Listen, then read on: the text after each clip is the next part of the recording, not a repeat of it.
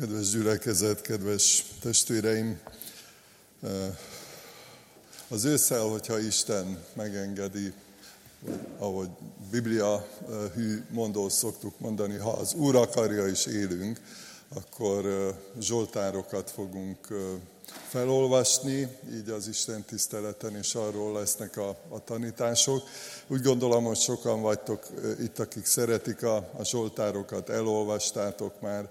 Nekem is olyan élményem van, hogy amikor katona voltam, a, akkor ugye volt egy ilyen 150 centiméteres centi, és azt vágtuk hogy na hány nap van még a leszerelésig, mikor mehetünk végleg haza a, katonaságtól, és hát akik ott keresztények voltak, voltunk jó néhányan, akik teológiára készültünk, mi emellett azt is csináltuk, meg volt, aki csak ezt csinálta, hogy a, a zsoltárokat olvastuk visszafelé, mondjuk a 119 az egy kicsit izgalmas volt, de leg, legtöbbnek az is sikerült.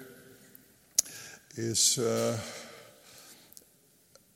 azt gondolom, hogy azért is nagyon szeretjük a, a zsoltárokat, mert nagyon sok olyan valóságos életérzésről szólnak ezek a zsoltárok, amelyek minket is érintenek. Az örömeinkről, a sikereinkről, a kudarcainkról, a fájdalmainkról, a harcainkról, amikor olyan kérdéseink vannak, amikre nem tudjuk a választ, és, és nagyon őszinték ezek a, a zsoltárok, és a mai nap, meg, meg jövő héten a, a bűnbánati zsoltárokat fogjuk olvasni.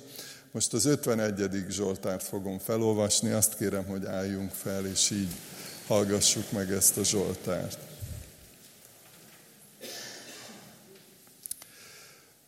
A karmesternek Dávid Zsoltára abból az időből, amikor nála járt Nátán próféta, mert bement Dávid Becsabéhoz. Könyörülj rajtam kegyelmeddel, Istenem, töröld el hűtlenségemet nagy irgalmaddal. Teljesen mosd le rólam bűnömet, és védkemtől tisztíts meg engem. Mert tudom, hogy hűtlen voltam, és védkem mindig előttem van. Egyedül te ellened védkeztem, azt tettem, amit rossznak látsz. Ezért igazad van, ha szólsz, és jogos az ítéleted. Lásd, én bűnben születtem, anyám vétekben fogant engem. Te pedig a szívben levő igazságot kedveled, és a bölcsesség titkaira tanítasz engem. Tisztíts meg izsóppal, és tiszta leszek. Most meg engem, és fehérebb leszek, mint a hó. Engedd, hogy vidámságot és örömöt halljak, és megújuljanak tagjaim, amelyeket összetörtél. Rejtsd el orcádat védkeim elől, töröld el minden bűnömet. Tiszta szívet teremts bennem, Istenem, és az erős lelket újítsd meg bennem. Ne vess el orcád elől, szent lelkedet ne vedd el tőlem. Vidámíts meg újra a szabadításoddal, támogass, hogy lelkem készséges legyen, hogy taníthassam utaidra a hűtleneket, és a vétkesek megtérjenek hozzád. Ments meg, mert vért ontottam, ó Isten, szabadító Istenem, és igazságodat újongva hirdeti nyelvem. Nyisd meg ajkamat, Uram, és dicséretedet hirdeti szám, hiszen a véres áldozatot nem kedveled, és ha égő áldozatot adnék is, nem vennéd szívesen. Isten előtt a töredelmes lélek a kedves áldozat. A töredelmes és megtört szívet nem veted meg, Istenem. Tégy jót a Sionnal kegyelmesen, építsd fel Jeruzsálem kőfalait, akkor majd kedveled a helyesen bemutatott áldozatokat, az égő áldozatot és a teljes áldozatot. Akkor majd áldozhatnak oltárodon bikákat. Eddig olvastuk Isten igét, foglaljunk helyet.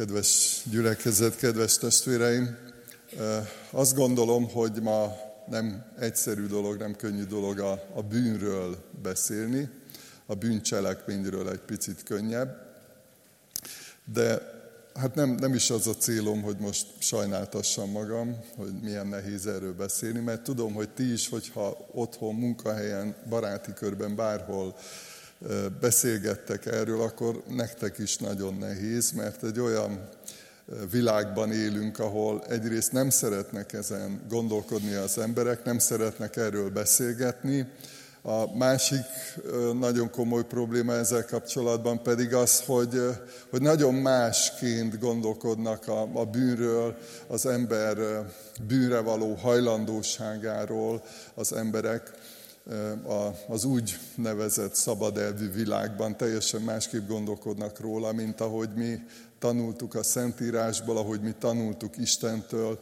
ami mennyei atyánktól. Tehát ez emiatt is egy elég bonyolult dolog. Mert hogy ha minden viszonylagos, ha minden relatív, akkor, akkor nyilván nem, nem egyszerű, világos és egyértelmű igazságokat megfogalmazni és elfogadni. De hogy még egy kicsit bonyolítsam ezt a témát, az a szomorú, hogy, hogy az egyházban sem könnyű erről beszélni.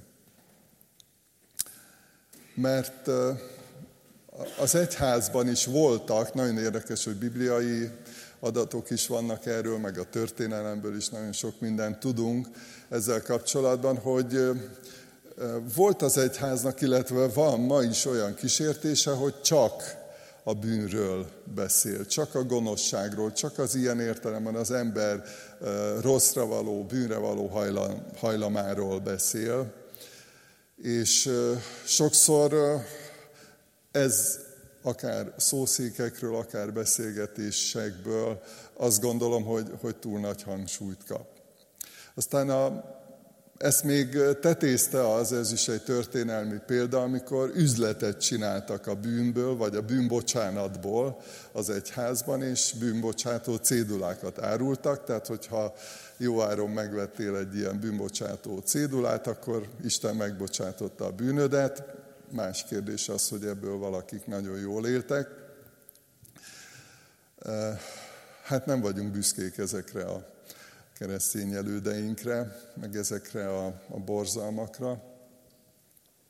A másik véglet meg az, hogy, hogy nem baj, ha gonosz vagy, nem baj, ha bűnös vagy, ha bűnt cselekszel, mert hogy van kegyelem, és hogy, hogy a kegyelem az így mindent leborít. Tehát nem baj, hogyha hazudsz, nem baj, hogyha tisztességtelen vagy.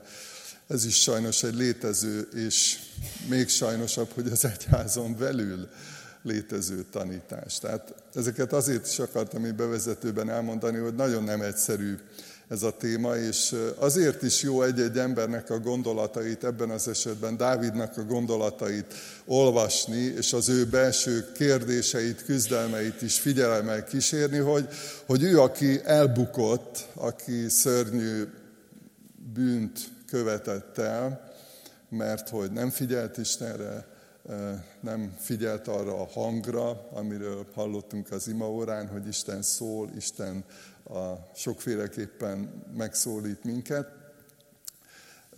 és, és nagyon súlyos és tragikus következménye volt ennek a bűnnek, amit Dávid elkövetett, és ez a Zsoltár tulajdonképpen, ahogy említettem, egy bűnbánati Zsoltár, vagy egy bizonyos szempontból panasz Zsoltár, amiben a, mondhatjuk így is, hogy saját magára panaszkodik, vagy, vagy keresi a, a panaszával, a, a kudarcával, keresi az élő Isten közelségét, társaságát Dávid.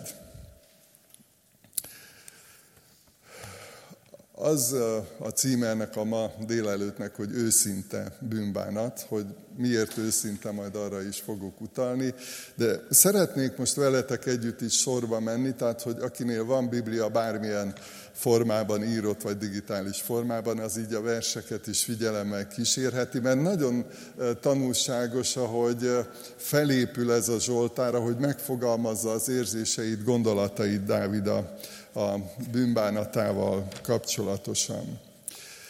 Milyen az őszinte bűnbánat, ami segít rendezni, bár azt is tudjuk, hogy meg nem történté tenni, nem tudjuk ami már egyszer megtörtént, vagy amit elkövettünk, vagy amit elrontottunk, de hogy van kegyelem, van rendezési vagy rendeződési lehetőség. Az első, amit tanulhatunk, hogy Dávid megnevezte és valóságosan értékelte azt, ami történt. Nem saját emberi gondolatai szerint, nem úgy, hogy valamiféle mentséget keresett magának, hogy hát mindenki járhat így, mert hát mélypont én nem járhattam volna itt. Tehát nem keresi így magának a, a mentőveket ilyen értelemben, hanem azt mondja, hogy megtörtént, elszúrtam. Nagyon gáz. Tragikus, ami, ami történt. Isten tökéletes elvei és gondolatai szerint értékelte a saját bűnét. Ma sokszor azt mondjuk, hogy hát hibáztam, tévedtem. És ugye érezzük, hogy óriási különbség van a kettő között, hogy milyen más súlya van egy hibának, vagy egy tévedésnek, mint egy gonosz cselekedetnek, mint egy bűnnek. Hogyha Voltatok már olyan helyzetben, hogy, hogy valamit elrontottatok, hogy védkeztetek, és bocsánatot kellett kérni érte, akkor tudjátok, hogy miről beszélek. Amikor valakinek a szemébe kell néznünk, és azt mondani, hogy hazudtam, bocsáss meg, ne haragudj rám. Vagy durva voltam. Vagy visszaéltem a bizalmaddal vagy gyűlöltelek. És, és a másik szemébe nézni, és ennek a súlyát átérezni, hogy nem az, hogy hát egy kicsit elszúrtam, meg másképp sikerült, nem úgy, ahogy akar. Nem, ez a valóság. És Dávidnak ez az egyenessége, ez az őszintesége, ez lenyűgöző, és azt gondolom, hogy egy örökkévaló minta az Istent kereső bűnös, bűnös ember számára, hogy így lehet a valóságot megfogalmazni Istennek, és nyilván magunknak is, illetve hogyha más valakit is érint, akkor felé is így megfogalmazni. Az őszinte bűnbánatnak része az őszinte bűntudat.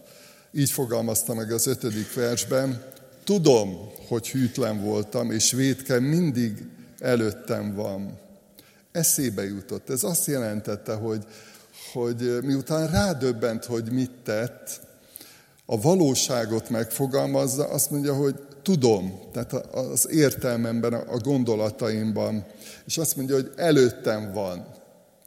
Tehát így szoktuk talán mondani, hogy a szemeim előtt lebeg, hogy valósággal jelen van a, a mindennapjaimban az, a, az az élmény, idézőjelbe élmény, ami történt. Nem jó, hogyha a bűntudat elmarad. Ma erre is vannak kísérletek egyébként. Amikor az ember megpróbálja elkerülni a bűntudatnak a terhét, és azt mondani, hogy, hát nem olyan nagy baj az. Akkor is fontos ez a bűntudat, ha tudjuk keresztényként, Krisztus követőjeként, és nagyon hálásak vagyunk érte Istennek, hogy van felszabadulás. Hogy a bűntudatot, mint egy terhet, mint egy hatalmas terhet le lehet tenni.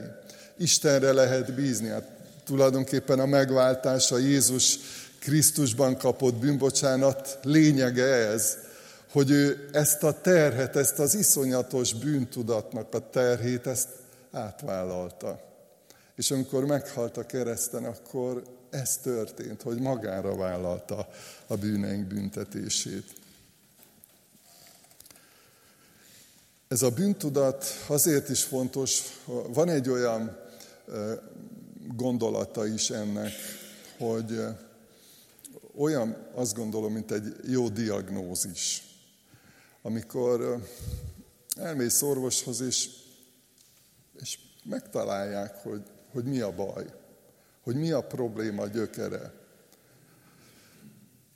A, a bűntudat eb, ebben segít, hogy, hogy akkor nem mismásolunk, meg nem ködösítünk, hanem, hanem tudjuk, hogy mi az, amiből meg kell gyógyulni, mi az, amit ki kell műteni, mi az, amit le kell tenni, mi az, amit rendezni kell. És ilyenkor, amikor ez világossá válik, akkor tudunk lépéseket tenni, hogy oda tudunk menni valakihez, és a szemébe nézni, és elmondani, vagy éppen letérdelni, az Isten előtt leborulni, és azt mondani, hogy könyörülj rajtam, Istenem.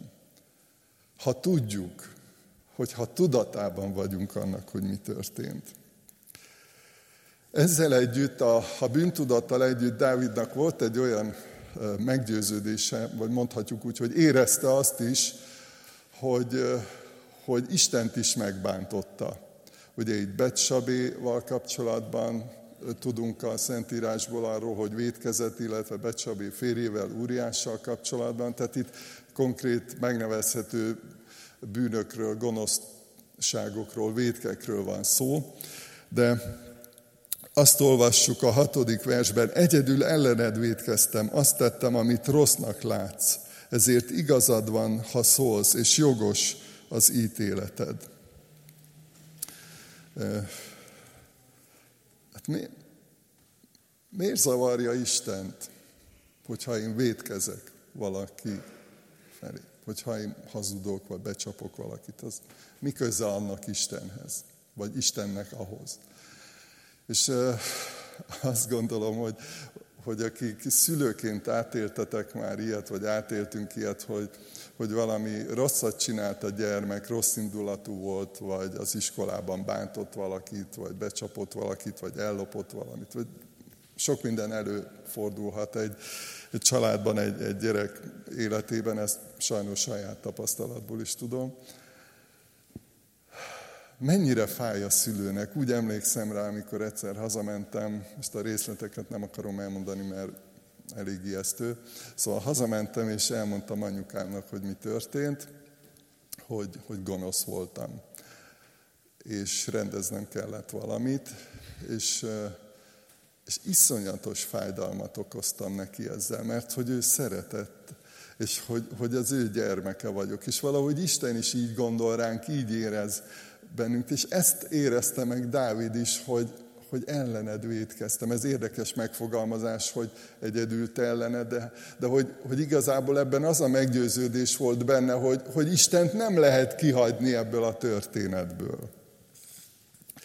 Emlékeztek a tékozló fiú példázatára, akik olvassátok a, a Szentírást, és e, amikor hazamegy a tékozló fiú, mit mond? Atyám, védkeztem az ég ellen, és te ellened ő is megértette ezt, hogy nem csak arról van szó, hogy az édesapjával szemben védkezett, azt mondja, atyám, védkeztem az ég ellen és te ellened. A bűntudat mellett nagyon fontos a bűnvallás. Emlékeztek arra a János leveléből arra az ígére, hogy ha megvalljuk bűneinket, akkor hű és igaz az Isten, hogy megbocsát, és megtisztítja a szívünket minden gonosztól. Lásd, én bűnben születtem, anyám vétekben fogant engem. Ez nem azt jelenti, hogy, hogy a szüleit hibáztatja a bűnért vagy a bűnösségért, hanem ennek a jelentése az, a, a jelentés tartalma, hogy bűnre hajlamos ember vagyok. Ezt eh, Pálapostól egyébként elég eh, részletesen és aprólékosan kifejtette, hogy, hogy mit jelent az, hogy Ádámban minnyáján védkeztünk. És Krisztusban, az utolsó emberben, ilyen értelemben utolsó emberben van lehetőségünk helyreállni, visszaállni, megtisztulni.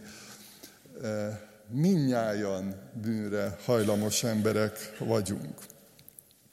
A megvallás, a bűnvallás egy nagyon érdekes kifejezés, hogyha picit magyarázzuk, akkor azt kell mondani, hogy, hogy a megvallás bibliai kifejezés azt jelenti, hogy ugyanazt mondom, amit Isten mond, vagy úgy is mondhatjuk, hogy ugyanazt mondom, amit Isten gondol. Tehát, hogy szinkronban, összhangban van.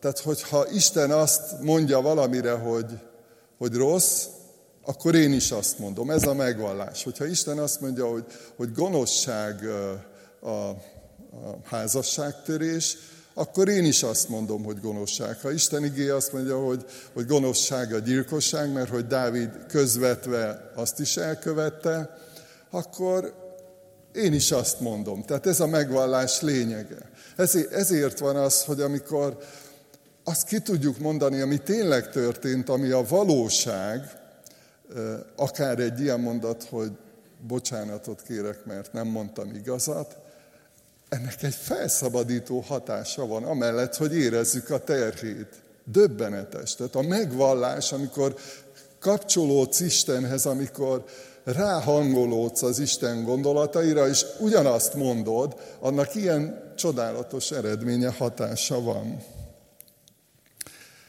Benne van ebben az is, hogy ismerjük magunkat, mert hogy megismertük önmagunkat, megismertük a gyengeségeinket, az erősségeinket is, de vállaljuk a valóságot.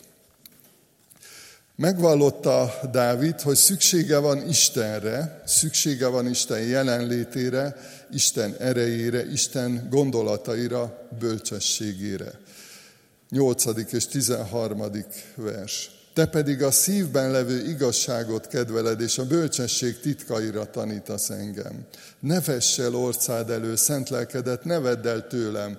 Nagyon bátorító ez a ragaszkodás, hogy tudom, Uram, hogy védkeztem, de köszönöm, hogy megbocsátottál, és szeretnék kapaszkodni beléd, szeretnék és akarok ragaszkodni hozzád, kapcsolódni hozzád.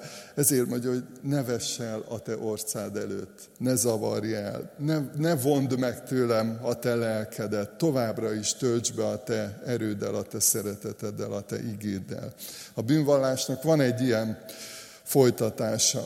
Ments meg, Uram, tisztíts meg, erősíts meg, amikor Isten jelenlétét kívánjuk, hogy Isten legyen velünk és legyen közel hozzánk, akkor ezzel együtt nem csak egyfajta biztonságérzetet akarunk nyerni, hanem Isten hatását kérjük ezzel együtt. Mert hogyha ő bennünk van, akkor rámutat arra, ami nem jó. Akkor a megtisztító hatását is érezzük, amikor a gondolkozásunkat megváltoztatja, az érzelmeinket. Azt mondja Isten igé, hogy az Isten lelke által a szívünk bárata az ő szeretete. Tehát, hogy valóságos hatása, következménye van.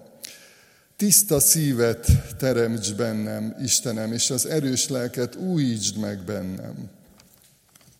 Vegyük sorba a kéréseket kegyelmet kér. Nem csak egy pici segítséget, vagy hogy valahogy jobban érezze magát ebben a kínos helyzetben, hanem azt mondja, hogy életmentő kegyelmet. Mert hogy a kegyelem az életmentő, mert hogy a bűn következménye, ahogy a Szentírásban olvassuk, a bűn zsoldja a halál. És a halálos ítélet az érvényes, és hogyha Isten kegyelmet ad, akkor megmenekülünk. Ezért érezte Dávid, hogy nem kisebb dolgot kell kérnie, mint hogy kegyelmet. Egészséges, erőt, erős lelket kérek. Érezte, hogy arra a fajta erőforrásra van szüksége, aminek a gyökere, vagy aminek a, a forrása Isten személyében, Isten kegyelmében, Isten igazságában van. Nagyon érdekes összefüggés, ez itt többször előkerül a Zsoltárban, hogy örömet kér Dávid, és akkor lehet, hogy így első, elsőre azt gondoljuk, hogy nem korai egy kicsit, hát most szomorkodni kéne egy jó adagot, majd utána esetleg később kérhet örömet, eszünkbe jut Pálapostól igéje, mindig örüljetek. Dávid azt kérte 10. és 14. versben. Engedd, hogy vidámságot és örömöt halljak, és megújuljanak tagjaim, amelyeket összetörtél. Vagy a 14. vers. Vidámíts meg újra a szabadításoddal. Nagyon érdekes kérdés, ugye ezt mi magyarosan úgy szoktuk kérdezni, hogy hogy kerül a csizma az asztalra. Mi keresni valója van az örömnek a bűnbánatban? A bűnbánat hangulata vagy érzelme értelemszerűen a, a bánat. az Isten szerinti szomorúság, ezt Jakab apostol írja, hogy, hogy a, a bűnbánat az az Isten szerinti, vagy Isten szerint való szomorúság, amikor megszomorodunk a bűneink, a bűnösségünk miatt. Az Isten szerinti szomorúság, ez a korintusi levélből való, az Isten szerinti szomorúság megbánhatatlan megtérést szerez az üdvösségre, a világ szerinti szomorúság pedig halált szerez. A bűnbánatban is megfogalmazzuk a vágyainkat. Szeretnénk meggyógyulni. Szeretnénk békességre jutni. Szeretnénk újra örülni, mert érezzük azt, hogy amikor örülünk Istennek, amikor ő is örül nekünk, ugye emlékszünk arra az ígérő, hogy ne szomorítsátok meg az Isten szent lelkét, amikor örülünk neki, akkor teljes, akkor valóságos, akkor igazi az életünk. Tehát vannak ennek ilyen hangulati elemei is, de azt is tudjuk, hogy itt nem csupán felszínes érzelmekről van szó, amikor azt mondja, azt írja Dávid, hogy, hogy én szeretnék örülni, és ad vissza a szabadítás örömét, a felszabadultság örömét nekem, Uram. Változtass meg, a 14. vers második felében azt olvassuk, támogass, hogy lelkem készséges legyen. Dávid egy nagyszerű ember volt, elképesztően tehetséges ember volt, nagyszerű vezető volt, nagyszerű hadvezér, és sorolhatnám, csodálatosan tudott imádkozni, énekelni, nagyon sok Zsoltárt. Köszönhetünk neki, és mégis megfogalmazza ezt a kérdést, Uram, támogass, hogy lelkem készséges legyen, mert hogy érezte, hogy ez hiányzik, hogy szüksége van erre a fajta változásra, megtisztulásra, fejlődésre. Erős jellemet akarok, Uram, nem akarok visszaesni, nem akarok újra vétkezni, nem akarok egy ilyen hullámvasútban élni, hogy egyszer fönt, egyszer len. Kicsit nem vétkezünk utána, kicsit megint nagyon vétkezünk, aztán kicsit megint nem vétkezünk. Szóval nem érezte, hogy, hogy sokkal többről van szó, amikor Istennel ő szoros közösségben van. Azt mondta ezzel, vagy azt kérte Dávid, hogy változtasd meg a készségeimet, amire készséges vagyok. Változtasd meg az indítékaimat amikor megszólalok, amikor elindulok valahol, vagy amikor csinálok valamit, hogy, hogy milyen indítékból teszem. Nagyon ráérzett Dávid eh, a bűnbánatnak erre a valóságra, hogy, hogy kell ez a fajta erő, ami megváltoztat minket. És emlékeztek arra, amikor Pál ír arról, hogy, hogy Isten az, aki adja a növekedést. Amikor nyitva van a szívünk előtte, amikor halljuk az igét, halljuk a tanítást, amikor figyelünk rá, és ő, mint ahogy a növényen is látjuk, hogy, hogy ahogy növekszik, ahogy, ahogy fejlődik, Isten adja ezt a fajta növekedést.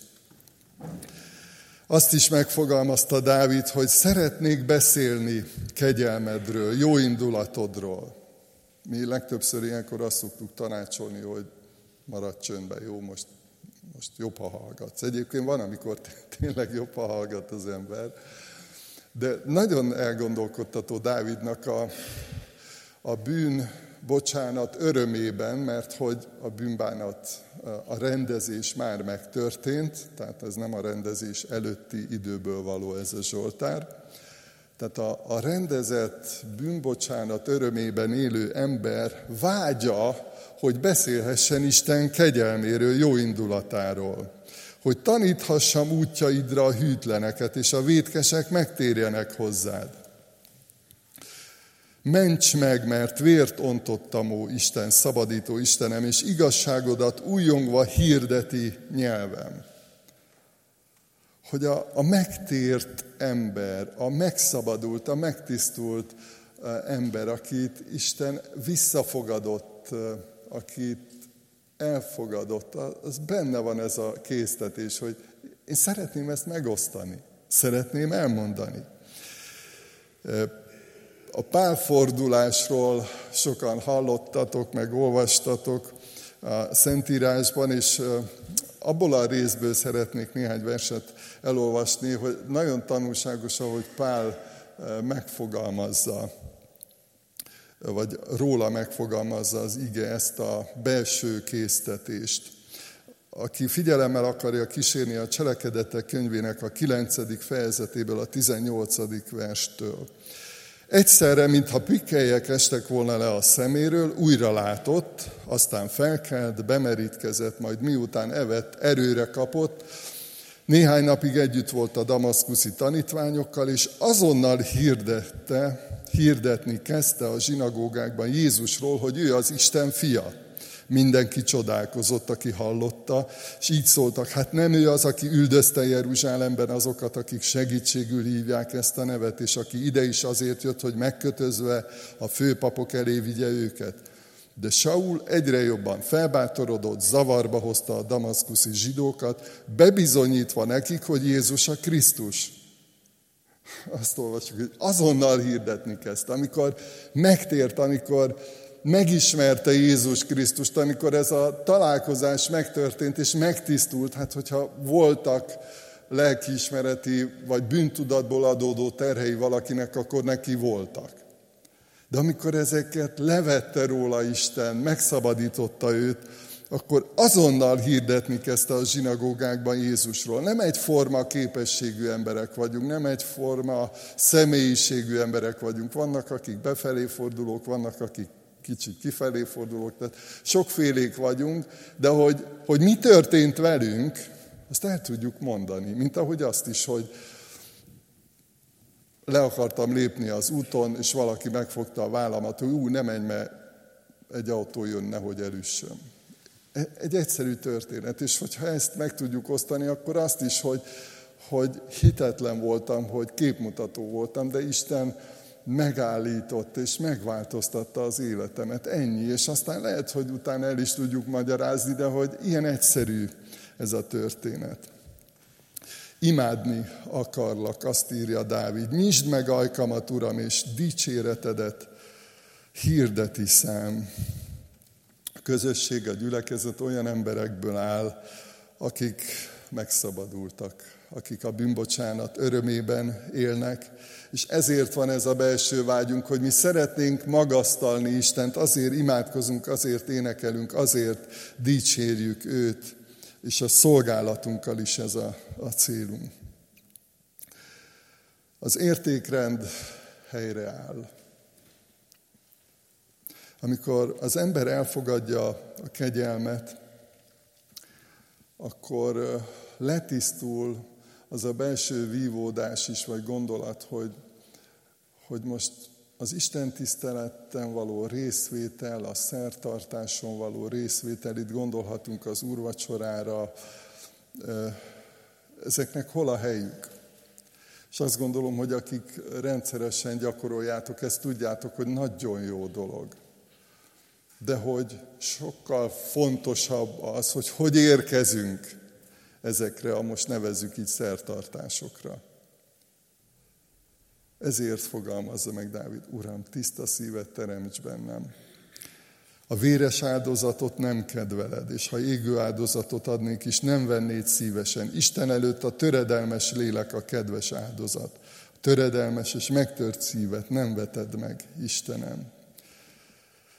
A kegyelem elfogadása amikor válaszolunk Istennek, amikor megfogalmazzuk a, a bűn vallásunkat, a bűnbánatunkat, amikor elmondjuk, hogy hálásak vagyunk a kegyelemért, a bűnbocsánatért, amikor őszintén tudunk sírni a bűneink felett, és amikor őszintén tudunk örülni annak, hogy Isten elfogadott, hogy megbocsátotta a bűneinket, akkor rendben van a szertartás. De önmagában üres ha nem tisztulunk meg, ha nem változunk meg, ha nem formálódik át a szívünk, ha nem kapcsolódunk Istenre, ha nem ugyanazt mondjuk, ha nem ugyanazt gondoljuk, amit ő. Most egy éneket fogunk meghallani. Balást kértem, hogy énekelj el.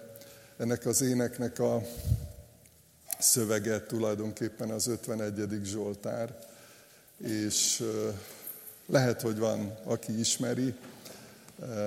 Kérem, hogy akik ismeritek, Balánssal együtt énekeljük.